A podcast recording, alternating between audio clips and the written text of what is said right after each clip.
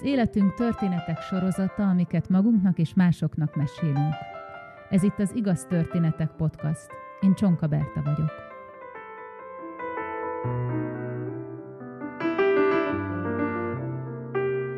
A mai podcastot nevezhetnénk külön kiadásnak is, mivel a szokásos két történet helyett csak egy hosszabb hangzik el. Neszmé Emil az első és eddig egyetlen magyar, aki a Monteverest csúcsát az északi oldalról érte el, ami jóval nehezebb feladat, mint a déli oldal megmászása. A következő fél órában ennek a rendkívüli teljesítménynek az izgalmas történetét halljuk. Az én életemben sok extrém vállalás szerepel, és az egyik ilyen volt, hogy én megmásztam az Everestet.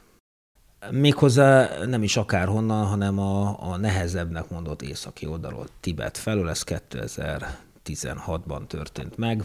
Hát ez egy érdekes események sorozata volt, hogy valójában hogy jutottam odáig. Honnan jött a gondolat? A gondolat az onnan jött, hogy én tudtam, hogy mi magyarok északról nem másztuk meg még az Everestet. Én már akkor ügyvédként dolgoztam, magam ura voltam, és hát korábbi sportolói előéletemnek megfelelően kerestem a kihívásokat, és hát az én kihívásom az Everest lett. Na, hogy készüljünk föl rá, ezt, ezt ki kellett találni. Teljesen egyértelmű volt, hogy ez egy, ez egy nagyon könnyen halálossá e, váló küldetés is lehet, ezért bármilyen edzést folytat az ember, gyakorlatilag az életért edz. Így azért egy kicsit leegyszerűsíti a dolgokat ez a, ez a tény, ugyanis ha az ember az életért edz, akkor komolyan kell, hogy vegye. És el is kezdtem az edzéseket. Nekem az volt az elképzelésem, hogy én tengerszinten felkészülök, egy nagyon jó állóképességem kell, hogy legyen, nagyon erős kell, hogy legyek, és ezt követően akkor már kiderül, hogy bírom el magaslatot. Tehát a cél utána az volt, hogy 2016-ban én megmásszam az Everestet, három és fél évvel vagyunk korábban, amikor is enyhe felkészüléssel én úgy gondoltam, hogy előbb-utóbb elérem a csúcsomat, és erősen felkészült lehetek. Ezt úgy kell elképzelni, hogy én heti öt napon át edzettem, munka előtt és munka után másfél órát, közben pedig dolgoztam, és csak hétvégén pihentem, és itt már megfigyeltem, amikor már úgy túl voltam az egészen, hogy egy darab edzésre hagytam ki. Mert megint milyen érdekes, hogyha az ember az életért edz, akkor nem hagy ki edzést. Hát különböző teszteken én, én azért úgy teszteknek alávetettem magamat, mert tudni kellett, hogy hol tartok. Eközben én, én végigjártam a Camino de Santiago-t, ezt a, az észak-spanyolországi zarándoklatot, ott több mint 800 kilométer gyalogoltam, és hát kiderült, hogy a lábaim bírják, de hát még bőven volt annyi probléma, amit le kellett küzdeni, amit lehetett, azt én úgymond szimuláltan előállítottam a végleges és végletes kimerültség állapotát is, amikor úgy futottam egy maratont, hogy megyünk korrektebbek, hogy teljesítettem, főleg a második felét, hogy életemben nem futottam 15 kilométernél többet. De azt akartam megélni, hogy milyen, amikor leáll a test. És ezt is sikerült szimulálni, és közeledtem, közeledtem az Everest eh, kihívásához.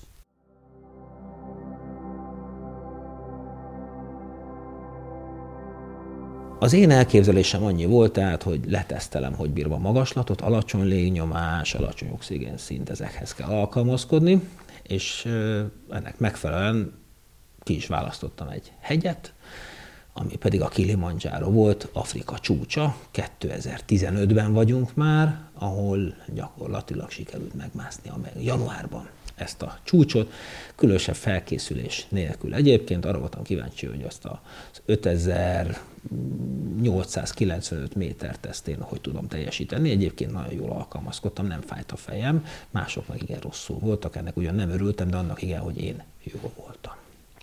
A Kilimanjaro teljesítését követően pedig már azt mondtam, irány az Everest, de még, még egy, egy évet készültem volna azért, mert hát ez nem egy, nem egy könnyű kihívás.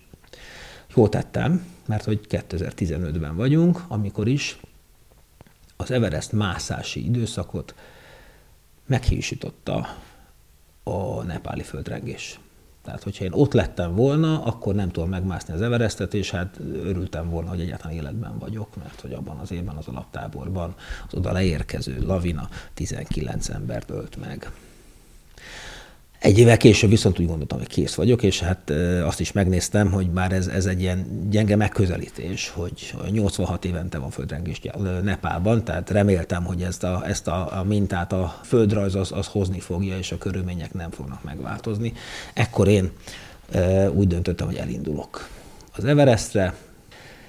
Januártól még egy, egy pár hónapos felkészülést még megnyomtam, és eközben engem leteszteltek, amire csak lehetett. Elmondták, hogy kiváló az állóképesség a testnevelési egyetemen, ahol egyébként akkor én hallgató voltam, mert hát beiratkoztam szakedzőnek annak érdekében, hogy minden olyan elméleti tudásra is szert tegyek, ami a túléléshez szükséges. Tényleg mindenre próbáltam felkészülni. És ott le is teszteltek engem, ha már ott vagyok, egy ilyen úgynevezett terhelési vizsgálaton vettem részt, ahol megnézték, hogy hogy is néz ki ez a felkészültség, és mondták, hogy hát olyan jó az állóképesség, mint egy olimpikonnak, erőben abszolút megfelelek a kihívásnak. Van egy gond viszont, hogy én aszmás vagyok. Igen, meg hát ügyvéd is voltam, ugye azonnal le is vágtam egy védőbeszédet, hogy én négy éves koromig aszmás voltam, én kinőttem ezt. És itt hát Petra Kanics Máté doktor vezette akkor a terhes éltani rabort a Testnevelési Egyeteme, és ő közölte, hogy ez egy nagyon szép elmélet, ezt nem lehet kinőni. Lehet vele együtt élni, lehet tünetmentesnek lenni, főleg tengerszinten, de én 8000 méter fölött, hogyha én palac nélkül akarok mászni, akkor konkrétan ezt nem fogom túlélni, ami egy komolyabb törést okozott, ugyanis én palac nélkül akartam mászni, de elmondták ez a nehéz oldal, az oxigénpalac használatával, amit ugye hát nem nulláról, hanem 7000 méter fölött kezdünk használni, ha használjuk, azzal lesz nekem olyan nehéz, mint egy nagyon egészségesnek, a könnyebbnek mondott déli oldal Nepál felől, tehát van benne kihívás, én ne adjam föl, és én úgy is döntöttem, hogy ha ez sikerül, folytatom, tehát néhány hónap alatt az indulás nem gondolom meg magam, mert nem volt ez ennyire egyértelmű, mert ténylegesen padlóra kerültem, rosszul éreztem magam ettől a hírtől, hogy a nagy álmom nem tud teljesülni, neki se vághatok, de neki vághatok, de majd palackot föl kell venni. És ezzel igen sok aszmásnak is adott esetben példát tudok mutatni, erőt adni, hogy már pedig ilyen tünetegyüttesekkel is lehet élni, úgy, hogy én nem voltam tehát tisztában azzal, hogy aszmás vagyok. Még egy érdekessége volt az expedíciónak, ez pedig az, hogy a magyar közfelfogás úgy tartja, hogy, a, hogy mi magyarok meghalni járunk az Everestre.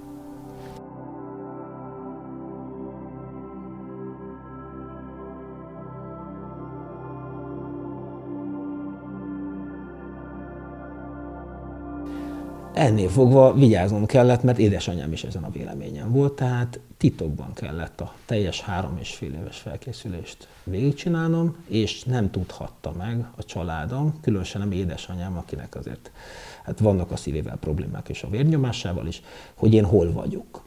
Egy nagyon-nagyon szűk körű Facebook csoportban kb. 18-20 barátom volt, akivel kapcsolatot tartottam, amikor lehetett, ők a felkészülésről is értesültek. Ezek voltak azok a feltételek, hogy amiben nekivágtam. Még talán egy érdekesség, hogy ez nem voltam abban biztos, hogy sikerül, és abban sem, hogy visszajövök. Én annyit tudtam, hogy ez az én álmom, és hogyha nem próbálom meg, akkor egy életen át bánni fogom. És ezzel a teherrel én nem kívántam úgy együtt tenni, hogy azért én 20 éves korom óta az álmaimat éltem, és sokat tettem azért, hogy ez így is maradjon. Szóval nekem ekkor már volt egy kisfiam, és írtam neki egy búcsú levelet meg egy végrendeletet is, és ezt átadtam Kornél barátomnak, aki a szembe szomszédom. És hát nem tudtam, mi van benne, elmondtam neki, hogy ez lesz a küldetés, hát ha vele bármi történik, akkor ezt a levelet és ezt a végrendeletet a bizonyos napot követő három hónappal később átadod, megmondtam kinek hát nem akarta a küldetéstől választani, nem mondtam, nincs választásod, tehát te ezt most meg megcsinálod nekem. Ő így nagy duzogva elfogadta ezt a, a kihívást, és mert ez neki az volt, nem csupán egy feladat. Csöndben maradni erről, és ha bármi van, nála van minden, ami kell. Érdekességként még annyit hozzá, hogy nem tudom, mit írtam a fiamnak, mai napig nem bontottam ki. És elindultam az Everestre kijutni az olyan, olyan, mint hogy más világba kerülnénk. Az ember megérkezik Katmanduba. Ez, ez én számomra úgy jelent meg az egész, egész környezet, hogy ez a, valahol a, gazdagság és szegénység furcsa egyvelege, és valahol a harmadik világ határa, de mégsem. És ehhez képest tudtam, hogy napokon belül tovább fogunk repülni Tibetbe. És négy nap autózással elértük az alaptábort. Tehát nem lehetett gyalog menni. Ennek az oka az volt, hogy amióta a Darjeelinget ugye India megszerezte Nepáltól, ők mint hadászati nagyhatalom Kínával szomszédosak lettek és nagyon közel voltunk a, az indiai határhoz, és ennek megfelelően autóval lehetett csak menni, és gyakorlatilag négy nap alatt nagyon lassan haladtunk, és felértünk az 5200 méteres alaptáborba, ahol nem az a híradásokból ismert jeges, havas környezet fogadott bennünket, hanem kifejezetten egy ilyen sziklás, barátságtalan. A marsra csak azért nem hasonlított a keleten, jobban nem volt vörös a környezet, de egyébként legalább annyira köves. És itt indult a kalannak az a része, ami a hegyet érintette, azt azért fontos elmondani, hogy egy ilyen Everest expedíció, ez háztól házig, tehát hogy, hogy amíg elhagyom az otthonomat és hazaérek, ez legalább két hónap.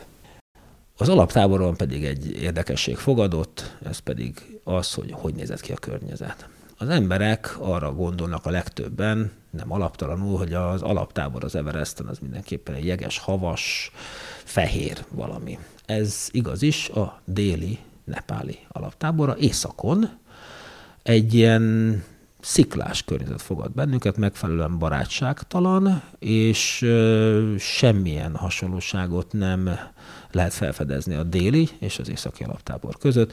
A területük azonos. Megkezdtük tehát a az akklimatizációs mászásokat, először csak 5200 méterről 5000 600-ig másztunk föl. Nagyon sokan mondják azt, hogy egyedül kell mászni, és az de, de jó, ezért azt el kell mondani, hogy mindig csapódunk egymáshoz. Tehát egy ilyen közös mászás más, illetve saját táborban pihenő eh, hegymászók eh, szervezet akciója szokott lenni, de hát ilyenkor már nem egyedül mozog az ember, a biztonság is ezt követeli meg. Egyre följebb értünk, és egyszer csak fel tudtunk jutni hetekkel a megérkezés után, hiszen itt, itt nagyon sok idő szükséges ahhoz, hogy aklimatizálódni tudjunk, a 6400 méteren található előretolt alaptáborba. Ez az előretolt alaptábor azért ezt a nevet viseli, mert itt még tudunk magunknak melegételt készíteni, vagy készítetni, illetve található egészségügyi ellátó személyzet is, akit egyébként itt a tibeti oldalon egy angolul nem, beszél, nem beszélő tibeti orvostan hallgató lány jelentett, tehát mi azért az orosz párhuzamos expedícióban mászó orvosoktól nagyobb együttérzési segítséget reméltünk, ha esetleg bajba kerülünk. Két nap pihenés után felmásztunk 7000 méter, ez már egy nagyon jeges, lavina veszélyes terület volt, ahol lelte már magyar hegymászó a halálát, és nagyon érdekes, hogy mi nem csak, hogy északról nem másztuk meg, hanem csak délről másztuk meg, és északról nekünk volt már három halálos áldozatunk is az expedícióban. Tehát mi úgy, úgy magyarként azok közé voltunk betéve így a nemzetközi közfelfogásban, így a, a palaszkos és palasz nélküli mászások tekintetében, akik erre úgyse képesek. Egyébként ez kellőképpen engem motivált. És a legnagyobb motivációm az volt, hogy fel kell juttatni a magyar zászlót 7000 méterre valahogy feljutottunk, ez volt a tesztmászás, aki itt az előre tolt alaptáborból nem jutott fel 6 óra alatt 7000 méterre, annak véget ért az expedíció. Tehát itt azért nem úgy néz ki, hogy az északi oldalon bárki mindenképpen feljebb jut, mert előbb-utóbb bajt okoz, és bajba sodorja a többieket. Sikerült, és het, sok súlyos hetek az érkezésünk után várakozás következett az alaptáborban. Le kellett jutnunk, és ott vártunk. 11 napot, és eközben kiderült, hogy 2016. évben a számunkra optimális mászási körülményeket május 20-a fogja jelenteni. Ez azt jelenti, hogy ilyen ablak nyílik a lehetőségekre, ugye ezt weather window-nak is hívják ebben a, a környezetben, gyakorlatilag olyan feltételek adódnak, hogy jó eséllyel lehet túlélni egy ilyen kalandot, nagyobb esélye éljük túl, mint hogy ne. Megindultunk. Ugyanígy, ugyanezen az útvonalon, mint eddig a barátságtalan környezetben, el, elértünk két nap alatt az előre tolt alaptábort, ott pihentünk egy napot, és már tudtam, hogy én bizony kivel fogok együtt mászni, mert én nem szerettem ott már nagy csoportokban mozogni, ezért választottam egy hegyi vezetőt, akit Dáva Serpának neveznek. Még érdekesség, hogy azért nevezik így, mert gyakorlatilag a rendszerben kapta a nevét, mint szerint a, amelyik napon született azon a ezt, azt a nevet kapta. A másik lehetőség a serpáknál, hogy híres lámákról nevezik el őket, és akkor innen a név. Tehát a dáva az férfi és női név is lehet egyaránt. És innentől elindultunk ketten. Fel kellett jutni a már ismert 7000 méteres táborba, de már akkor közösen, és egy éjszakát követően fel kellett jutni 7700 méterre. Időközben felvettem az oxigén palackot is, ami hát olyan feltéteket biztosított, mint korábban, tehát én sokkal jobban nem jártam vele, de rosszabbul se, ez nagyon fontos.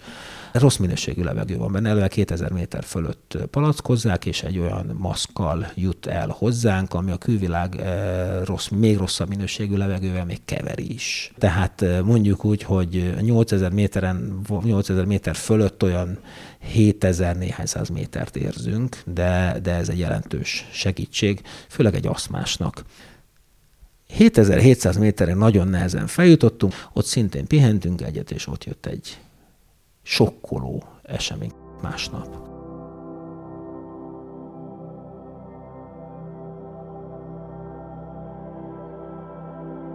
Elkeltem, és azt éreztem indulás előtt, hogy elkezdtek lefagyni a lábaim. Az, a, az az iszonyatos hideg, valahogy úgy lehet el, nagyon sok előadást tartottam, és egyszer csak megfogalmazott, hogy mit érezhettem, és még szerintem ekkor sem tudom átadni.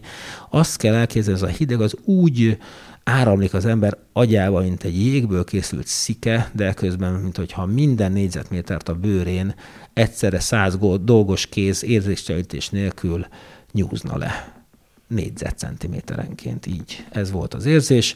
Üvöltöttem a fájdalomtól, és hát jeleztem is Dávának, hogy mi történt. Ő, ő, ő egészen érdekesen reagált. Azt mondta, hogy nyugodjak meg, ő jól van.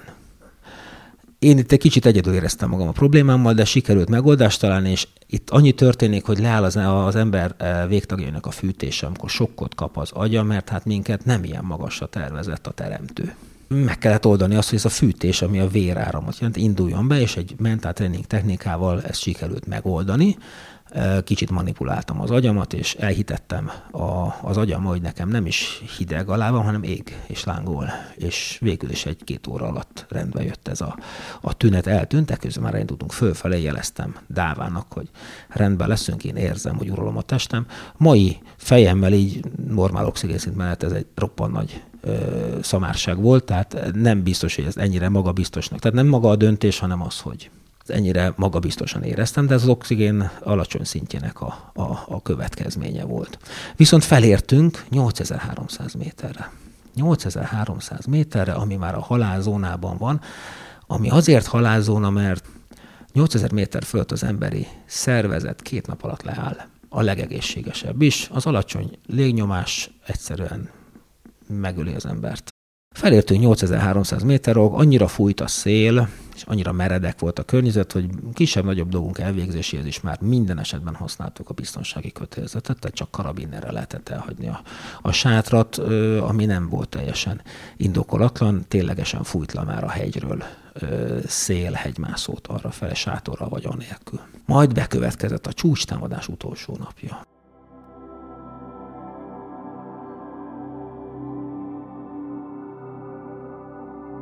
Ez egy nagyon izgalmas időszak volt, mert hát ezért jöttünk. Egy ilyen olyan izgalmat éreztem közben, mint nem is tudom, érettségi előtt közvetlenül, hogy itt most mi lesz. Arra is rájöttem, hogy lesz, aminek lennie kell. Öltöztünk, és éjfél után három órával nekivágtunk a sötétben a nagyon-nagyon-nagyon meredek hegyoldalnak. A legnagyobb különbség az itt, itt meg is mutatkozott a déli oldalhoz képest, 8000 méter fölött sziklákat kell mászni és délen pedig ott hó és jég van, és nem ennyire meredek. Folytattuk az utunkat, és nagyon-nagyon nehezen, de egyre följebb jutottunk. Elmondták, hogy azért úgy tőlem elvárják, hogy olyan 9 óra alatt érjek föl az utolsó táborból az Everest csúcsára. Érdekesség volt, hogy út közben olyan 8000 400-8450 méter környékén találtunk egy kínai hegymászót. A jó ember nem vitt magával vizet. Márpedig, ha itt víz vagy oxigén nincs az embernél, akkor leáll a szervezet, ez a kettő a hajtóanyagunk. Nála mindig van plusz egy liter víz. Ahhoz képest, mint amennyire szükségem van. Ezt odaadtam ennek a kínai jó embernek, és ő gyakorlatilag el is hagyta a hegyet ezzel a vízzel, nagyon hálás volt érte. Folytattuk az utunkat, és jött egy kombinált mászási kihívás, ahol egy ilyen a rajzfilmekből is ismert ilyen sziklaperemet kell elképzelni, fel kellett mászni, Dáva felmászott előttem, be voltunk kötve a biztonsági kötélzetbe. Követtem, és ott volt egy borzasztó élményem, nem kaptam levegőt. Megjött az első aszmás rohamom.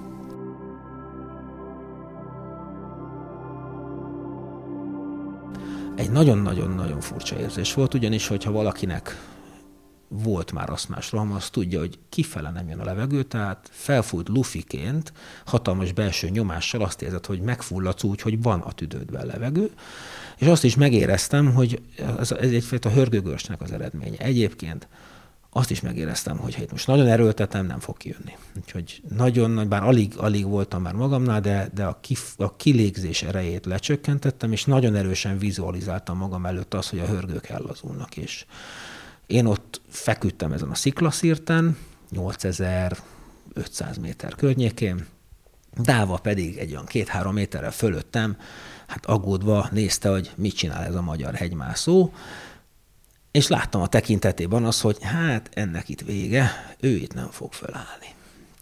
A legnagyobb meglepetésemre másfél perc volt körülbelül, amíg örökké valóságnak tűnt egyébként. Ez az aszmás roham, és elmúlt. Felálltam, és annyit vizsgáltam magam, hogy kimerültem-e, és rájöttem, hogy nem, nekem csak oxigénellátási problémám volt. Jó, aki alkalmazkodik, itt az nyer, a győzelem a túlélés. A csúcsra jutás csak a bónusz. Mondom, jó, jó, akkor ezt még tudom kezelni, döntést kell hoznom, döntést hoztam. Tovább megyek, és ha véletlenül lenne még aszmás rohamom, akkor arra kell figyelnem, tudtam, hogy a maszkomat toljam fel az orromra, mert kilégzéskor kicsit akadályozott, és akkor majd véletlenül lesz ilyen, akkor majd én a maszk nélkül simán a külvilágba fog kilélegezni. Na hát ezt öt perccel később már gyakorolhattam, és véletlenül jött a következő aszmás roham, a forgatókönyv azonos volt, egy nehezebb pálya részen. Mászás közben kézzel, lábbal jött a roham, tudtam mit csinál, feltoltam, dáva nézett tekintetében már kevésbé olyan intenzív aggodalom, és felálltam, és tovább mentem. Ténylegesen éreztem, hogy könnyebb volt így, hogy nem a maszkba kellett kilelegeznem, mondom, hm, de jó most már, akkor ez működni fog. És elérkeztünk egy gyönyörű helyre, egészen közelnek tűnt már a csúcs, egyébként nem volt az, csak közelének tűnt. És a terepen egy hegy kimagasott a hegyen, és ezen nekünk föl kellett másznunk, ilyen szintén volt olyan része, ahol meg lehetett pihenni. A kis dombocska tetején, ezt mondhatjuk így dombocskának, viszont ez egy 8700-8750 méter környékén, ez nem, semmi nem domb, hiszen minden sokkal nehezebb. Ekkor én másztam föl erre a kis dombra, a kisebb hegyre, amikor jött a következő aszmás rohamon, viszont a gond az, hogy itt most láttam, hogy messze még a vége. Na, nagy szerencsém volt, nem csak az aszmás roham jött, hanem velem szembe egy kínai hegymászó, egy hegyi vezető, aki már a csúcsról ereszkedett lefele, és én útba voltam neki, mert hogy azonos kötélen mentünk fölfele és lefele is, úgyhogy megfogott és fölemelt, és úgy próbált engem talpon tartani. Ő még azt gondolom, mint sokan máson nem láttak aszmás rohamot 8000 méter fölött a halálzónában, és próbálta azt, hogy engem ott lábon tartson, hogyha ténylegesen aszmás rohamra gondolunk, egy vágyunk van ilyenkor, magzatpózban a talajon túlélni. Ez meg is történt, mert hogy egy idő óta nem tudott engem már tartani, és ugyanazt láttam a szemében, mint Dáváéban korábban, hogy ez a csávó itt nem kell föl. Nagyon-nagyon hosszú is volt az a roham, talán két perc is. De ismét véget ért. Felálltam, mentem tovább, Dáva pedig követett. A kínai nem bírta ki, hogy, hogy ne szóljon valamit, így letolta a maszkját, és így megkérdezte Dávától, hogy te figyelj, ez mi volt. Dáva pedig szintén lehúzott maszkkal. Válaszolt, ő ezt így szokta. Ez utólag nagyon vicces. Ezt be kell látnom. Abban a pillanatban én csak annyit raktam el magamnak, hogy tényleg, de jó. Nekem a túlélés érdekében 8000 méter fölött aszmásról esetére szokásaim alakultak ki, és az tök jó. Nem sokkal később jött a negyedik aszmás roham, amikor már ténylegesen olyan egy másfél órára voltunk a, a csúcstól, ott mély hova kellett mászni, és a porhó annyira kicsúszott a lábam alól, hogy én türelmetlen voltam, tapostam, tapostam, na ettől is tudom, hogy már aszmás rohamot lehet elszenvedni a halálzónában. És egyszer csak felértünk az Everest csúcsára.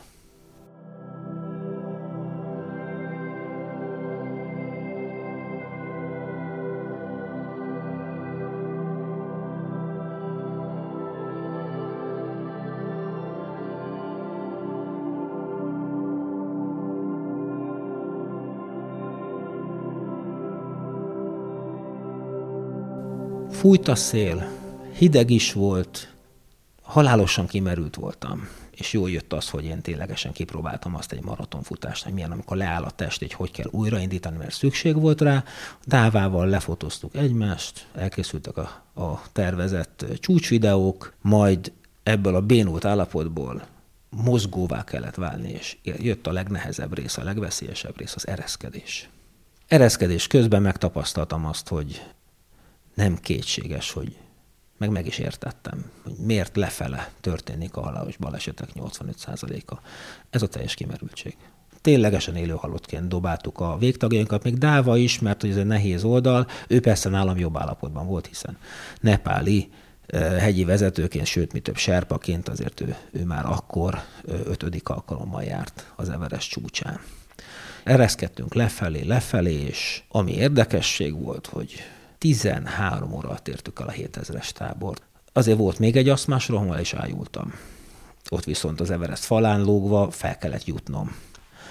De azt is megoldottam, mert tudtam nagyon jó, hogy a zászló már felért. Minket magyarokat már figyelembe vesznek, már, már számításba vesznek, mint északról is. Feljutni képes nemzet. Tehát nem lettünk a világ legjobb hegymászójettől, de, de már úgy nem vagyunk lenézve, ez már jó tudtam, hogy életbe kell maradnom, mert én megígértem a, az ekkor kilenc éves fiamnak, hogy mi még találkozunk, mert ő sem tudta, hogy hol vagyok. És ereszkedtünk táborról táborra, és ténylegesen a 13, talán 13 és fél óra kellett, hogy a 7000 méteres táborba leérjünk, ahol azért legnagyobb eséllyel fel is ébredünk, ha elalszunk, hiszen ez egy veszélyes küldetés volt. A következő nap teljes kimerültség mellett Dáva valahogy engem levarázsolt a hegyről érdekes pszichológiát folytatott, hagyott pihenő idő, de olyan sokat nem, és konkrétan elindult, amikor úgy gondolta. Én meg, a, én meg, én meg nem akartam ott maradni egyedül, tehát pontosan tudta, hogy menni fogok utána. És leértünk az előretott alaptáborról, mindenki nagyon örült ennek az eredménynek, hiszen mindenki tudta, hogy ez az első magyar siker, ráadásul aszmás. Erről eleinte többet írtak a kínai lapok egyébként, mint a magyarok. Három nap pihenő után, amikor is bevártuk a többi általunk ismert mászót, eléggé nagy tragédiákat sikerült elkerülni, volt, akinek hóvakság alakult ki, és ebben a veszélyes környezetben a saját Serpahegyi vezetője a karjára kötötte a karját, és úgy hozta le, hogy a hegyről kísérte le, volt olyan is, akit hordágyon kellett lehozni, és 14 Serpa hegyi vezető ezt egy rotációval oldotta meg. A halálzóna alatti területen nagyon fontos, hogy a halálzónában még csak mentés sincs, mert bármi történik, le kell jutni 8000 méter alá. Ezt az az illető megtette, és meg tudták menteni. Ezt követően mondták, hogy irány az alaptábor, és le is értem egy ilyen 14 óra, 15 óra alatt az alaptáborba, az előre tolt alaptáborból 6400 méterről 5200-ra, ahol több apró csoda történt. Nagyon rossz állapotban voltam, tehát ténylegesen nehéz volt egyensúlyozni, nagyon-nagyon hamar kimerültem, az izmok kiégtek, és, és iszonyatos fájdalmak voltak. Az összes lábujjamból, a körömből ömlött a vér, mert hogy traumatizálódott, nem kötöttem be a, a bakancsomat, de ez volt a legkisebb probléma, a nyakam sokkal jobban fájt, és a hátam is, az elnyomta ezt a fájdalmat. Viszont, amikor leérkeztem, egy kínai ember nagyon várt rám. Megköszönte a vizet nagyon örültem neki, hogy leért. Ott nyelvi akadályok voltak, mert ő nem beszélt angolul, én pedig nem beszéltem kínaiul. Megértettük, hogy jó ez így, hogy örülhetünk egymásnak, és hogy én is hogy ő nagyon örült.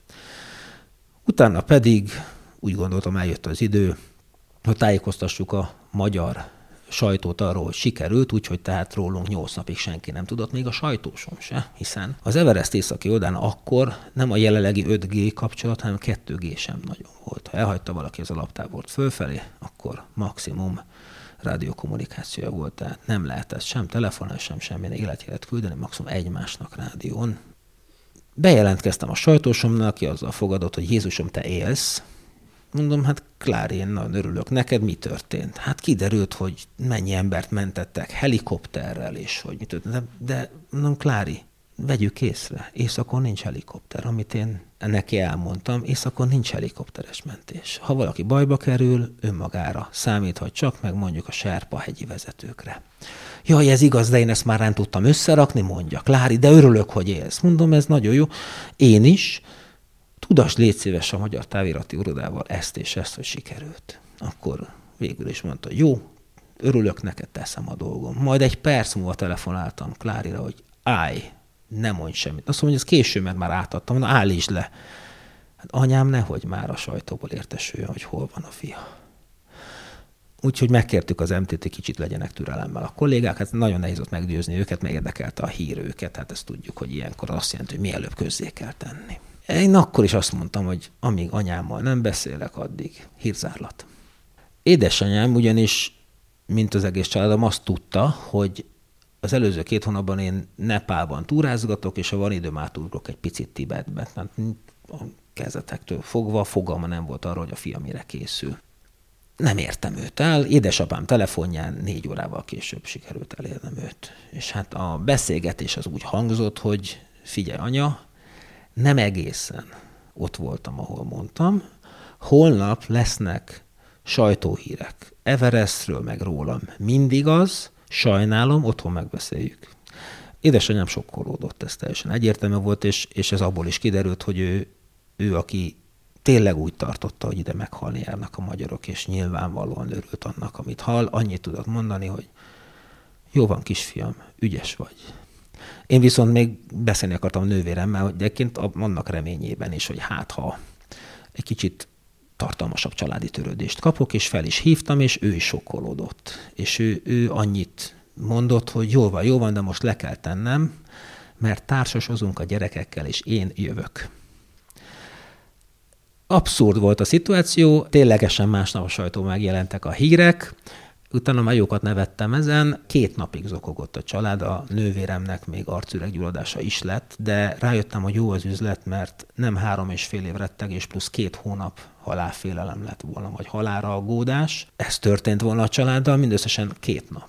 Ami nekem nagyon fontos volt ebből az egész expedícióból, hogy azért minket magyarokat eleinte lenéztek. Nem egyedül minket, sokak, sok néppel együtt, ez egy, ez egy nehéz mászás, Egyrészt viccelődhetek azzal, hogy egyébként mi magyarok egy aszmás ügyvédet küldtünk oda, simán megmászta, és akkor mi lett volna, ha egészséges próbálkozik. Ez nyilván csak vicc, a simán megmászástól nagyon messze voltunk, hiszen ez az egész történet a túlélésről szól. De, de azért megüzentük a világnak azt, hogy mi magyarok bármire képesek vagyunk, tényleg bármire.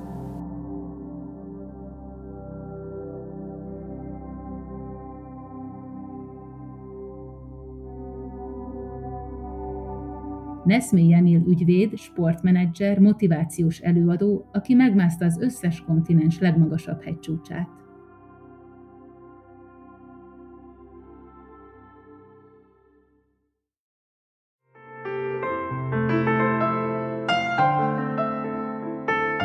Mindenkinek vannak sorsfordító, képtelen, megható vagy mulatságos történetei.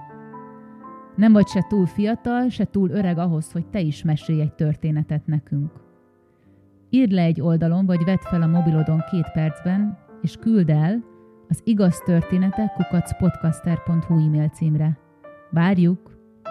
Kövess bennünket a Facebookon, igaz történetek egybeírva, és ha tetszik, oszd meg barátaiddal. Biztos ők is szeretni fogják.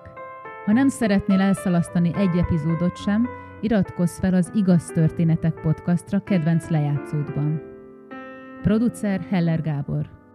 thank you